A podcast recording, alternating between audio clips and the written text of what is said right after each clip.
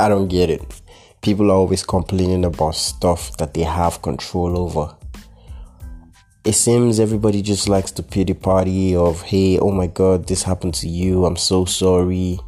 Everybody that complains about stuff they can control just enjoys the pity party, in my opinion.